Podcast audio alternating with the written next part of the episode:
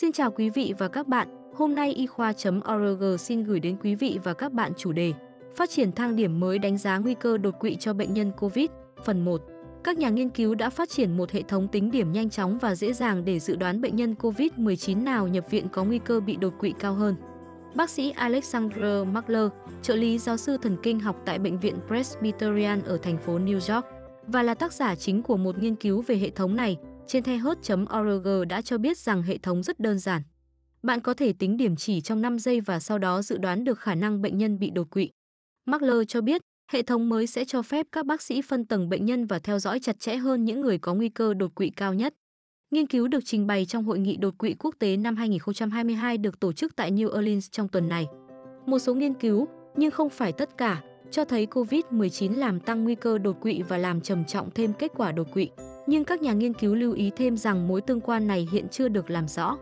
Các nhà nghiên cứu đã sử dụng dữ liệu từ cơ quan đăng ký bệnh tim mạch do COVID-19, Get With The Guidelines của Hiệp hội Tim mạch Hoa Kỳ để thực hiện phân tích này.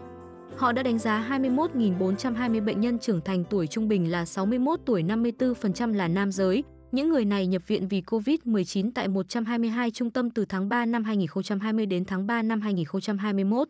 Các điều tra viên đã khai thác một lượng lớn dữ liệu từ các sổ đăng ký này trên nhiều biến số khác nhau, bao gồm nhân khẩu học, bệnh đi kèm và kết quả xét nghiệm. Kết quả là một biến cố mạch máu não, được định nghĩa là bất kỳ đột quỵ do thiếu máu cục bộ hoặc xuất huyết, cơn thiếu máu cục bộ thoáng qua hoặc huyết khối tĩnh mạch não. Trong tổng số những bệnh nhân nhập viện, có 312 1,5% người có biến cố mạch máu não. Lần đầu tiên, các nhà nghiên cứu sử dụng những mô hình thống kê tiêu chuẩn để xác định yếu tố nguy cơ nào có liên quan nhiều nhất đến đột quỵ. Họ đã xác định được 6 yếu tố sau: tiền sử đột quỵ, không sốt tại thời điểm nhập viện, không có tiền sử bệnh phổi, số lượng bạch cầu cao, tiền sử tăng huyết áp tâm thu cao tại thời điểm nhập viện. Merkler thấy khá ngạc nhiên khi trong danh sách các yếu tố nguy cơ có không sốt và không có tiền căn bệnh phổi, nhưng ông cũng bổ sung rằng có thể sẽ có những lời giải thích khả thi cho vấn đề này.